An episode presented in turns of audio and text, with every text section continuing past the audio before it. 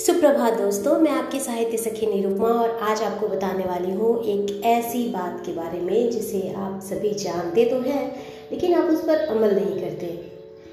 हम सभी कहते हैं हम बहुत व्यस्त हैं और हमारे पास फुर्सत ही नहीं है ना किसी से मिलने की ना किसी से बात करने की और इस तरह से दिन दिन बीतता जाता है और हमारे दिमाग पर बोझ बढ़ता जाता है।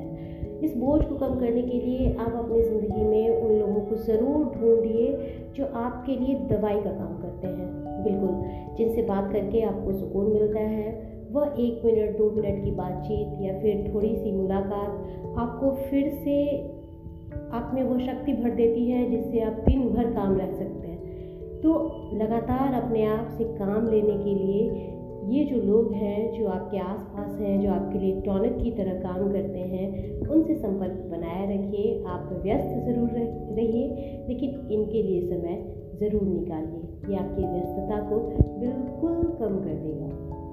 यकीन मानिए, ये सच है।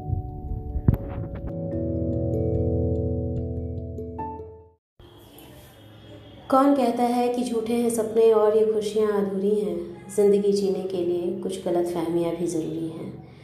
नमस्कार, मैं आपकी साहित्य सखी निरुपमा लेकिन ज़िंदगी में इतनी भी गलत फहमियाँ ना रहें कि ज़िंदगी गलत फहमियों का ही एक बोझ बन जाए। इसीलिए जितना जिए, वास्तविक जिए। जिस तरह फ़ोटो में ढेर सारे फ़िल्टर लगाते हैं और उसके बाद हम अपने वास्तविक रूप से एक अवास्तविक रूप में आ जाते हैं, ठीक इसी तरह आज हमारी ज़िंदगी भी है। हमने अपनी ज़िंदगी के ऊपर इतना सारा फ़िल्टर लगाया हुआ है, सिर्फ़ अच्छा दिखने के लिए कि हमारी वास्तविकता कहीं खो जाती है। लेकिन याद रखिए, ईश्वर की सृष्टि सबसे सुंदर है। जो भगवान ने आपको बनाया है, उसमें आप सबसे हसीन लगते हैं।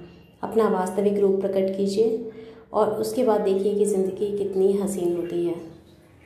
ये सच है।